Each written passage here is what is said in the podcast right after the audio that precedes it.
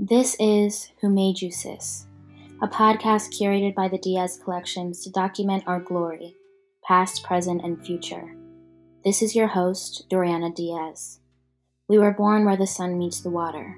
We are overflowing with blood, breath, and beauty, the true mark of humanity, and we are the creators of it all. My grandmother always used to say, Sweet child, you have to put yourself in the way of beauty in this life. To me, the most beautiful thing has been black women and black beings. We are my greatest muse. Who Made You Sis is an homage to her and all of our ancestors. It is a capture of our true essence, even if it's just a glimpse. It is in celebration of us in our fullest capacities, in our service to spirit, and in our journeys to abundance, standing rooted in a remarkable glow.